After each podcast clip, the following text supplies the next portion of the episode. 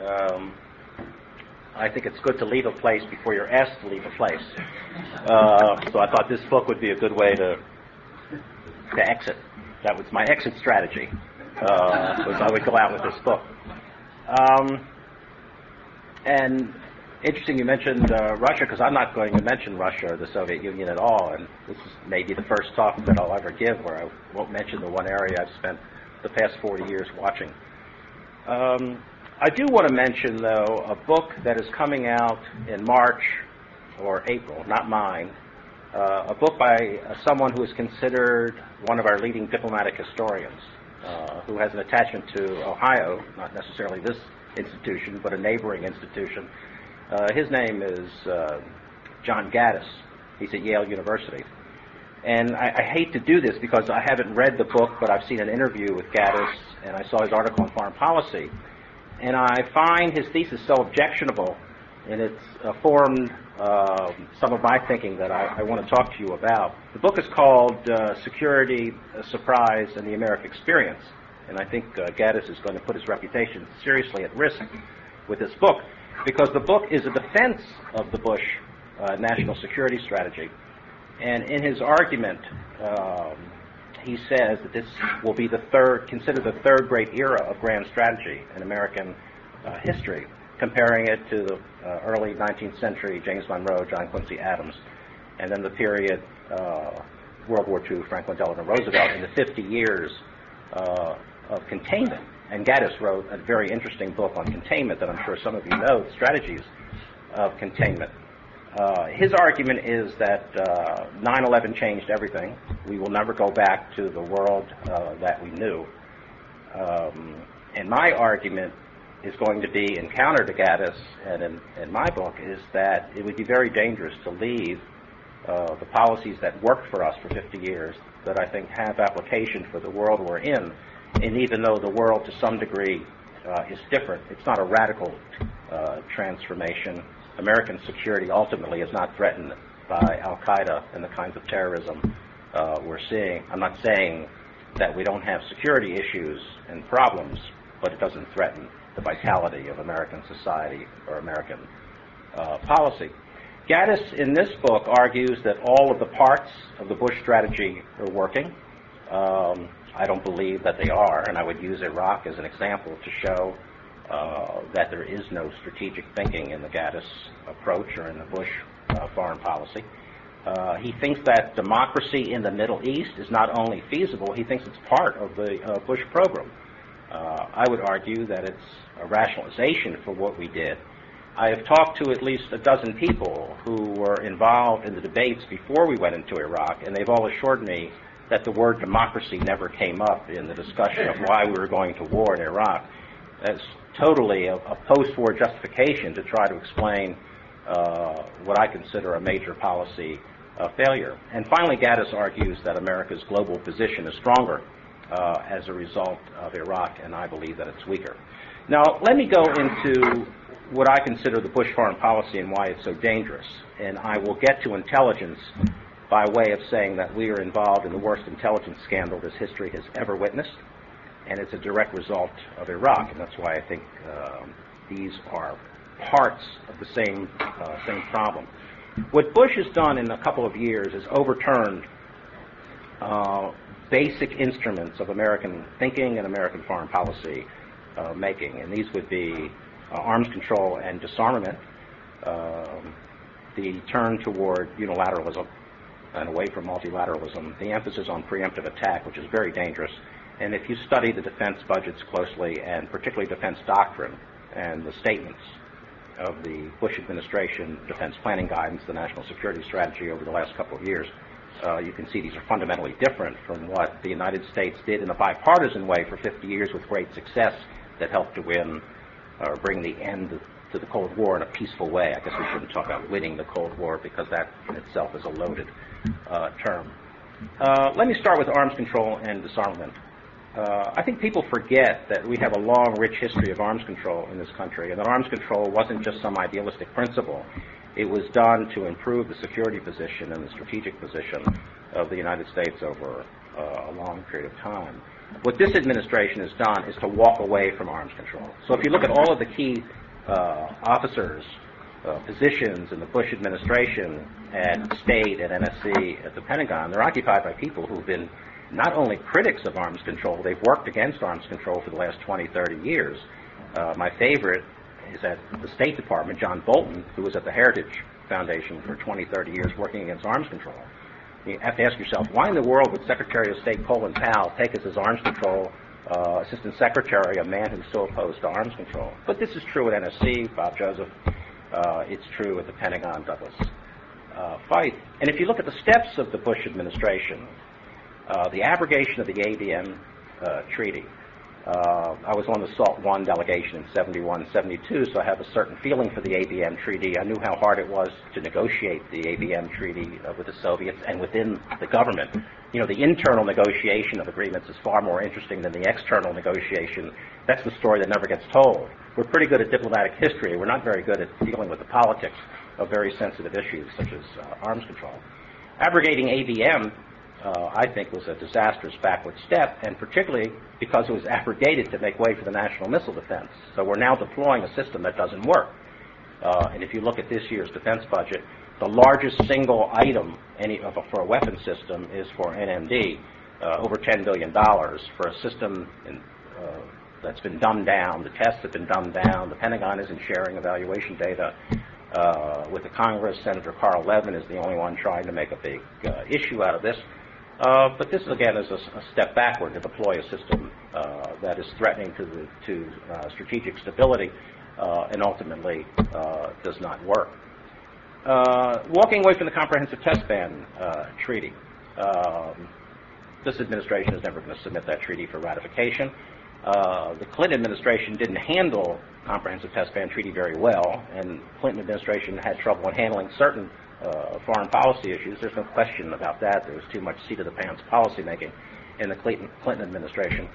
But comprehensive test ban was important, particularly for the United States, which is so far out in front strategically uh, that we would be the major country to gain in terms of counterproliferation policy. This would be a major uh, uh, step to have in your arsenal to keep other countries from testing.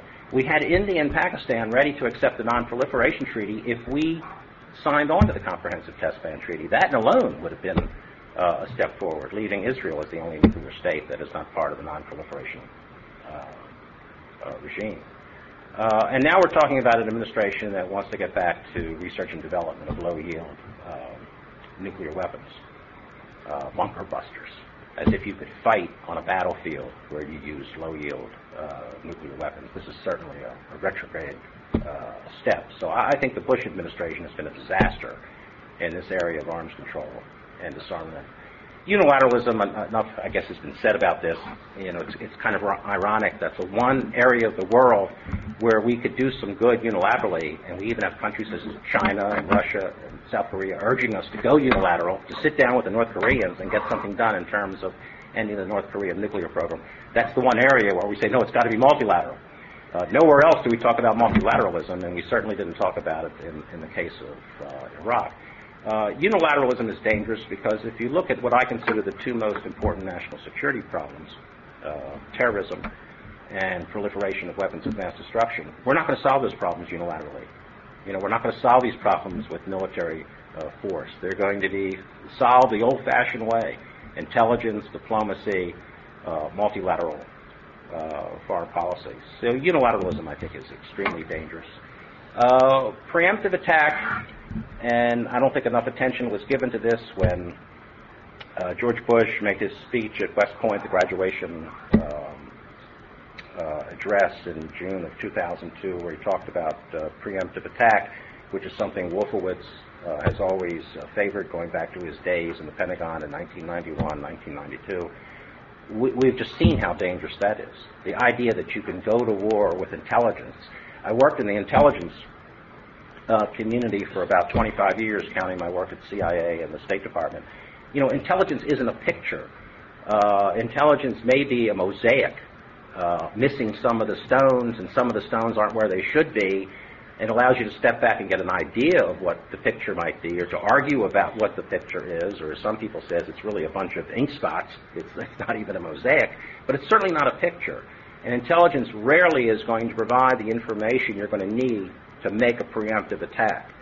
And I'll get in a few minutes to how we've misused intelligence and what I consider a campaign of deceit by the White House to take intelligence, to use misinformation and disinformation to build a case to go to war. But anyway, preemptive attack is extremely uh, dangerous. And finally, if you look at um, defense spending, we're up to over $400 billion. If you do a straight line uh, projection, we'll be over 500 billion by the end of this decade. We can't afford it. I mean, we can kid ourselves and say we can afford it, but we couldn't afford it in the 1980s when Reagan, from 81 to 86, uh, entered the most aggressive defense spending in peacetime, creating huge deficits and basically politicizing the intelligence on the Soviet Union. You know, if you want to know why the CIA got it wrong in the 1980s, and they did, uh, and I'm not talking about the failure to uh, predict the dissolution of the Soviet Union. No one did that. But to not to be able to see the weakness, there were analysts who saw it, a handful, uh, who had the story right, who couldn't get this intelligence material out of the building because of the politics of intelligence policy uh, to defend uh, the Reagan defense budgets. And in terms of defense doctrine, uh, all the statements. I talked about uh, Bush at West Point 2002, but it's worthwhile to go back to the, to the national security strategy from September 2002. Go back to defense planning guidance. Compare it to Wolfowitz's uh, document in 91 that was leaked to the LA Times that had to be pulled back because it was such an embarrassment to the Bush, the elder uh, administration.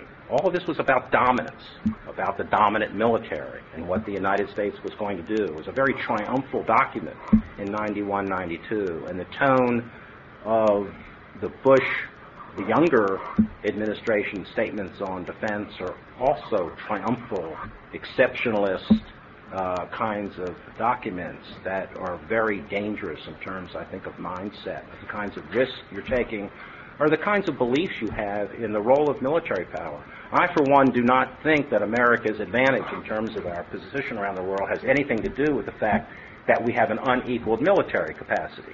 The rest of the world knows that. Uh, we don't have to keep reminding the world about how powerful we are. I mean, these are smart people. They're sophisticated people. If America has any influence around the world, it's because of an acceptance of what our intentions are or a belief in our, our credibility. Well, we've just thrown that out the window, as far as I'm concerned, uh, in Iraq and the way we went to war uh, in Iraq. Um, so that, that's my problem with John Lewis Gaddis, who maybe has nothing to do with this, but I was just reading uh, a review of his book in the Boston Globe, and it annoyed me. So I thought I would try it out. I mean, why do we do what we do? Is we write letters to the editor when we get annoyed, or op-eds when we get annoyed, or we come out to Ohio and give talks when we get annoyed. Um, and that explains where I'm coming from on the Bush foreign policy, which I do think is, is putting the world at risk, which is also the subtitle of Bush League diplomacy. Uh, this failure that we're seeing in Iraq has now taken in the intelligence business, and so I want to take a few minutes now to talk about uh, the role of intelligence.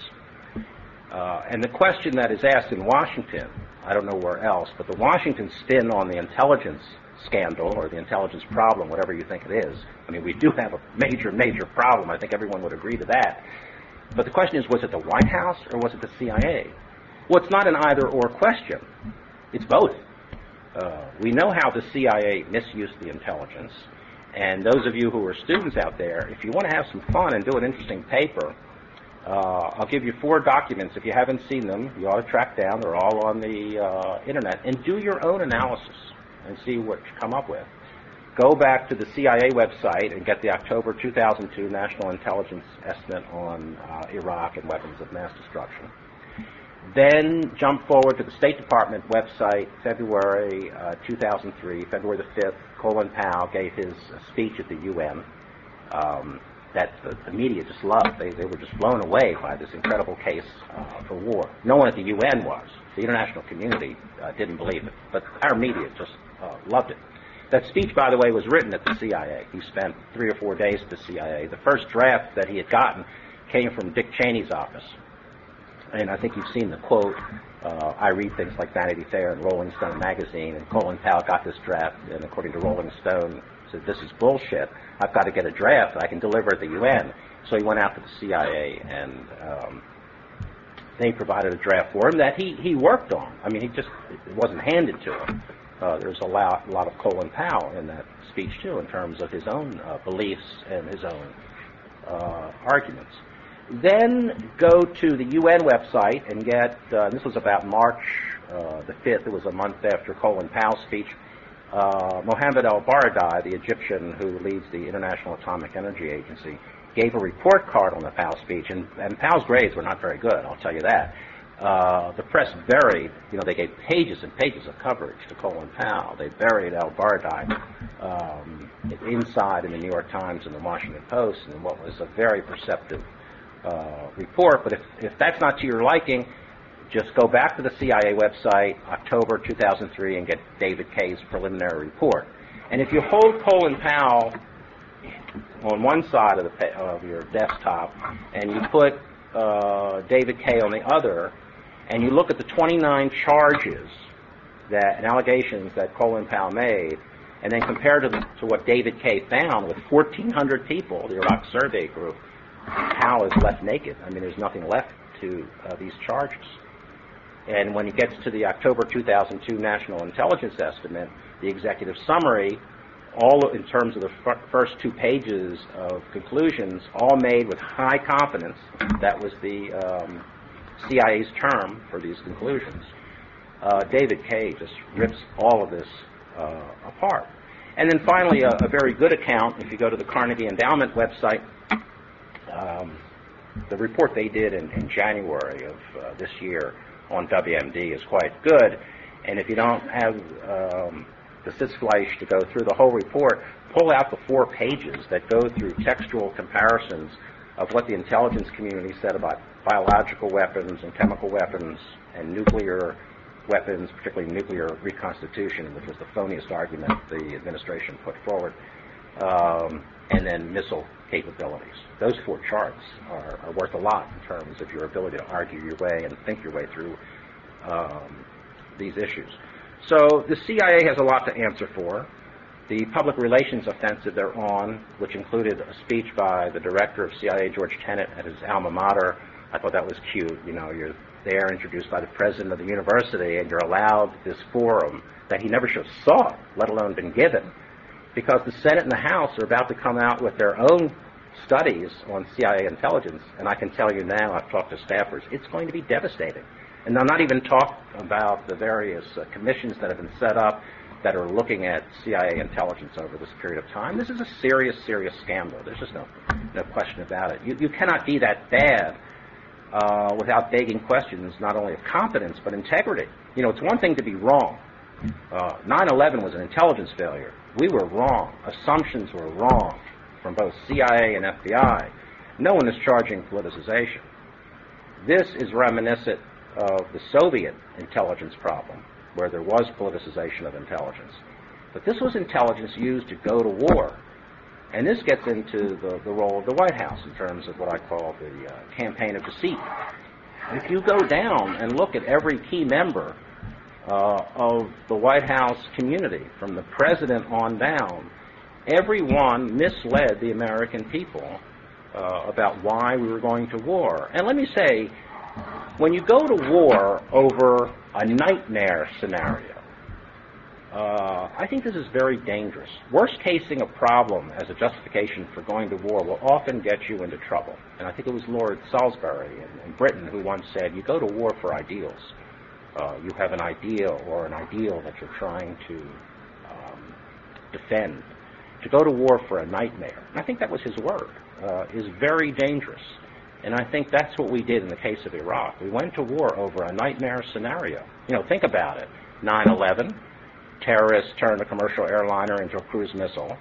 Now you have Saddam Hussein, this very evil man, and I'm not, I'm not trying to defend Saddam Hussein uh, in any of this. He has weapons of mass destruction.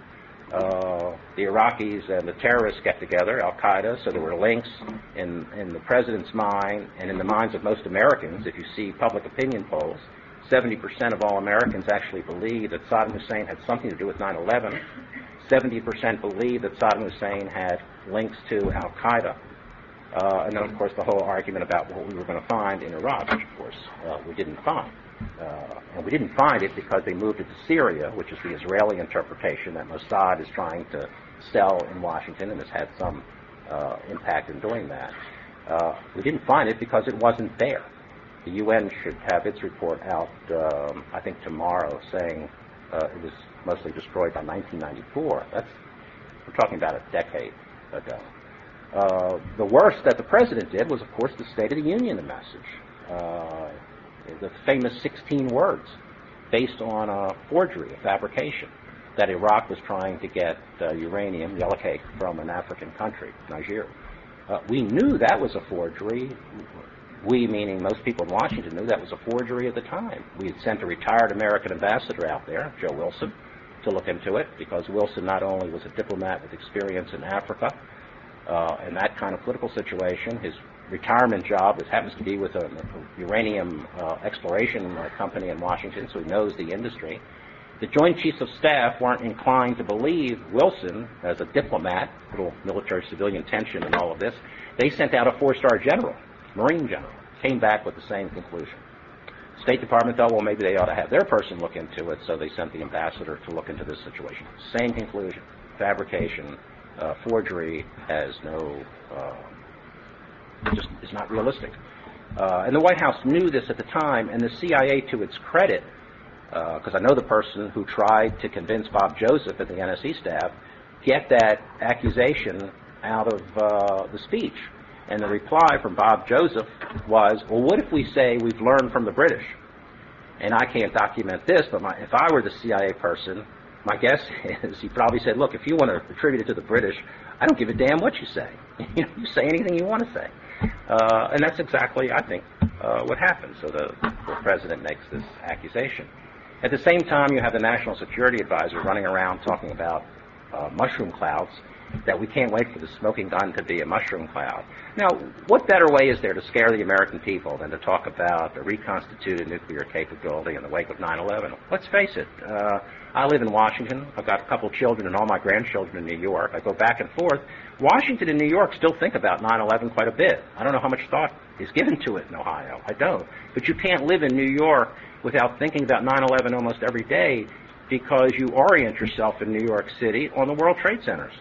The fact that they're not there uh, is still overwhelming uh, to people. And I say this because I think there's something really objectionable about using this, um, uh, creating this mood of fear uh, and to play on American anxieties in this way. And I think that was done in the build up to the war. Uh, the Pentagon played a major role in this because you had a Secretary of Defense, a true uh, believer with regard to Iraq, who set up an Office of Special Plans. Uh, he wasn't happy with what he was getting from the CIA and made that clear to George Tenet. Rumsfeld, let's face it, is the toughest, toughest bureaucratic player in Washington, probably one of the toughest bureau- bureaucratic players we've seen in Washington over my uh, experience in Washington going back 35 uh, years. He didn't like what he was getting. He wasn't going far enough. Office of Special Plans was created. Intelligence was created. And the stuff that the CIA wouldn't say, OSP said. And it got into the White House that way. And Rumsfeld also created something, a position that never existed before, an Undersecretary of Defense for Intelligence, Steve Cambone, to try to rein in the intelligence community. I'm going to say something about that uh, in a few minutes. Um, Dick Cheney, probably of all of the true believers, you know, the talk about faith-based foreign policy. Dick Cheney is the one who wanted to go after Iraq um, on not 9/11 but 9/12 when they met at the National uh, Security Council. Bob Woodward's book Bush at War is a very good book in this regard. There's a lot of good first-person uh, stuff in there. Uh, Cheney, I don't think wanted to fool around with Afghanistan. He wanted to go right to the target. And of course, we have now, to me, what is the greatest self-fulfilling prophecy in recent history, George Bush saying last fall that Iraq is now the center of the war against terrorism. Well, that's interesting because before we invaded, Iraq really had nothing to do with terrorism as we uh, know it. There was no terrorism going on in Iraq. Uh, it was a totalitarian state in, in some some ways, not in uh, other ways, as we're finding out. Uh, Iraq didn't have ties to Al Qaeda, didn't have ties to terrorist uh, organizations, had nothing to do with 9/11. Uh, we didn't capture Al Qaeda types in Iraq before the war. They weren't running around in, in Iraq before the war, but we're capturing them now, which I find interesting. Now, now they can get in. You know, now the borders are open, and there's no way um, to to really uh, control these people. So this is this is what I call a real self-fulfilling prophecy, and it's compromised the war uh, against terrorism. And a lot of military people, again, I teach at the National War College. I spend my days with these people. Uh, knew that we had a job to do in Afghanistan, we basically walked away from that job to go into Iraq. Now we are moving back in. Uh, I think the criticism has had some uh, impact. We're getting more aggressive in Afghanistan, more numbers. Uh, we'll probably draw down a little bit in Iraq, uh, but don't think those men and women are coming home. They may be going uh, to a neighboring uh, country. Um, so the administration's handling of this was, I think, to take the worst intelligence we had and to give it tremendous display for the American public, and to ignore a lot of very good intelligence, including defector reports, including the debriefings from Saddam Hussein's son-in-law, who told us about the systems that were destroyed uh, in the 1990s. And now we have all this documented by David Kay, uh, as I say. Um, I want to leave uh, nearly a full hour for your discussion because I think that's the most interesting for for all of us. Let me say a few things about what needs to be done um, in three areas. Um, well, I don't have to say much about the importance of returning to the policies that worked for us throughout the period of containment, throughout the period of the Cold War. As I said before, I think these are the policies that are essential in this day and age we're in. Military power is not going to be effective in countering weapons of mass destruction and countering the proliferation of weapons of mass destruction, not going to be effective in fighting terrorists. Uh, this is a battle that's going to be won with very good intelligence, shared intelligence, and very good law enforcement and police work. The Germans learned this in the 1980s against Baader-Meinhof. Uh, the British have had lessons with IRA. Uh, the Italians learned this against um, the Red Brigades, the Japanese against the Red Army. I think we know this. The military weapon is a pretty blunt instrument to use against this kind of activity, which is now an international movement. If you look at the influence of Al Qaeda around the world, particularly in South Asia uh, and Southeast uh, Asia. So I think multilateralism is important. Unilateralism uh, is dangerous. And people who think we can do this on our own from an intelligence standpoint by getting more human agents out of the field, more human assets, more human intelligence, uh, don't understand how difficult that world is and the de- degree to which we depend on foreign liaison. Think about it. Over the last two years, we have captured very significant numbers of people from the terrorist organizations. Every one from the top, Khalid Sheikh Mohammed, for example, every one of them has been with the help and the support and the lead or a tip from a foreign liaison source. You know, for people on the Hill to say we're too dependent on these people, well, it's a fact of life. We need what these people provide for us. We just cannot get it on our own. We're not going to infiltrate terrorist groups. It would be very unusual. We're much too risk adverse for that. And that's not some new phenomenon.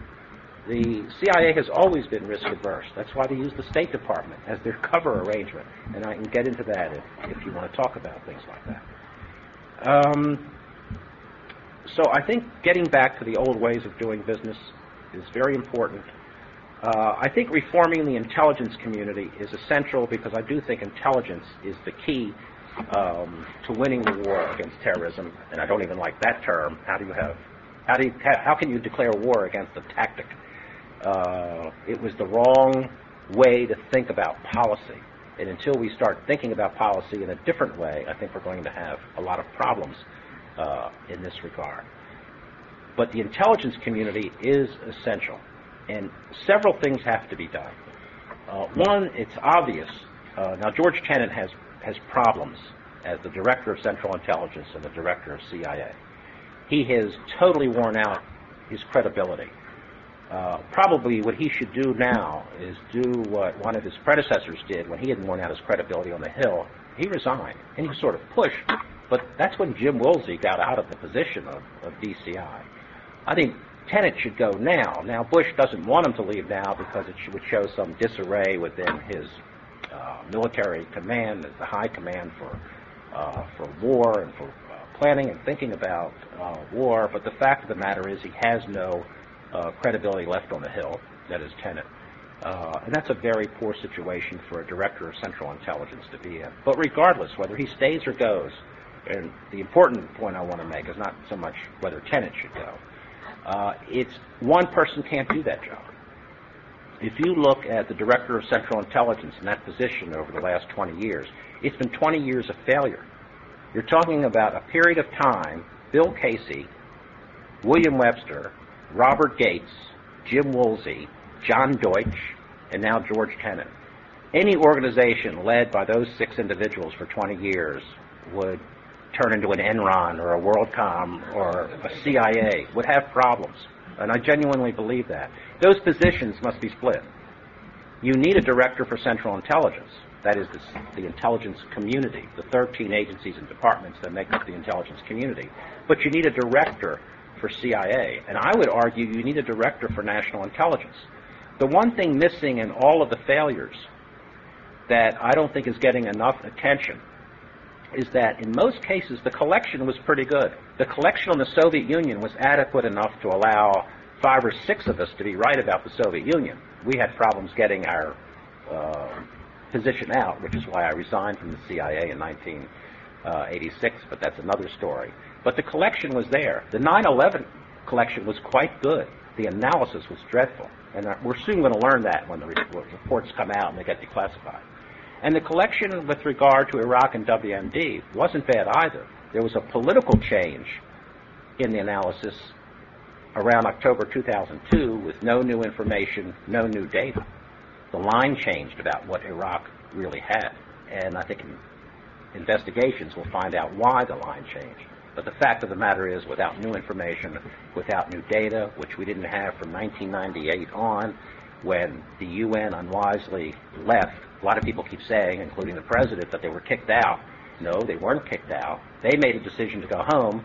Saddam Hussein wouldn't let them back in, but that's another uh, story, and it's it, it's not just a distinction. There's a difference uh, there. But the point is, for four years, we didn't have really new intelligence and good intelligence, but yet we changed our analytical line, our conclusions, our assumptions, and that we have to scrutinize that to find out uh, why.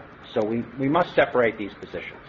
Uh, I would argue you even have to separate, but this may be too much like inside baseball for some people. The CIA is made up of direct, the Directorate of Operations and the Director of Intelligence. These should be two separate organizations. Operations has a lot to do with policy. It's policy driven. Analysis cannot be policy driven. Someone's got to be there to tell, I hesitate to use the word truth because truth is kind of elusive, but someone's got to be able to tell information, give information to the president with the bark still on, stuff that maybe they don't want to hear. That's why Harry Truman created the CIA in 1947 and why he put it in Virginia and not in Washington, get it on the other side of the river, and why it's not part of the policy process, to get it out of the policy process. So you don't have a policy axe uh, to grind. And finally, you have to demilitarize the intelligence community. In the last few years, again, particularly under Rumsfeld, who again is this forceful bureaucratic player, the Pentagon essentially runs the intelligence community to the extent anyone does. The intelligence community has a budget of $40 billion. It's made up of 13 agencies or departments. The big ones are all combat support agencies. It's in their charter. National Reconnaissance Office, uh, National Geospatial Intelligence Agency, the old National um, Imagery and Mapping uh, Agency, and the National Security Agency. You're talking about almost, uh, well, more than a third of the intelligence budget with those three uh, agencies. They're beholden to the Pentagon. Now, why is this important?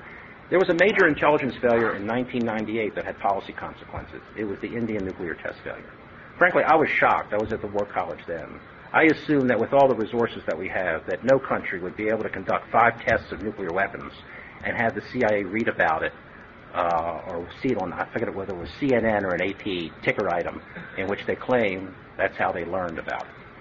But I attribute this intelligence failure to the national, it was then the Imagery and Mapping Agency, and I attribute that to the Pentagon that wasn't interested in South Asia, wasn't interested in India specifically, and wasn't interested in proliferation. You know, the, the Pentagon is not interested in arms control. Uh, it's agencies that are interested in arms control that worry about proliferation issues because one of the most compelling reasons to justify arms control would be the danger of proliferation. Uh, the Pentagon wants to build weapons. They don't want to be restricted in their ability to build and deploy and procure uh, weaponry. That intelligence failure had policy consequences because it came about the time that the Comprehensive Test Ban Treaty was being mishandled, I guess, by the Clinton administration, to be fair. Um, and that the uh, treaty was defeated for rejection. The first major national security treaty to be defeated in the Senate going back to World War I, Treaty of Versailles, League of Nations. I mean, this had consequences, very important uh, consequences. Um, so I think you've got to lower the role of the military, enhance the role of the Director of Central Intelligence, and do that by reforming uh, the job uh, but finally, you have to make a change that really has nothing to do with uh, budgetary authority or you know, appropriations, priorities, programming. You've got to get people into positions of influence who are willing to tell truth to power. That's what the CIA was created for. And the greatest failing of the CIA, and I guess my greatest regret, because I spent actually 24 years there, uh, is that this, there's an unwillingness now to speak truth to power, an unwillingness to take on the really tough issues to do what the CIA is for and what has an impact on all of us. All of us who are part of the citizenry of this country who take these issues seriously have to have an interest in that because we must get this right. So that's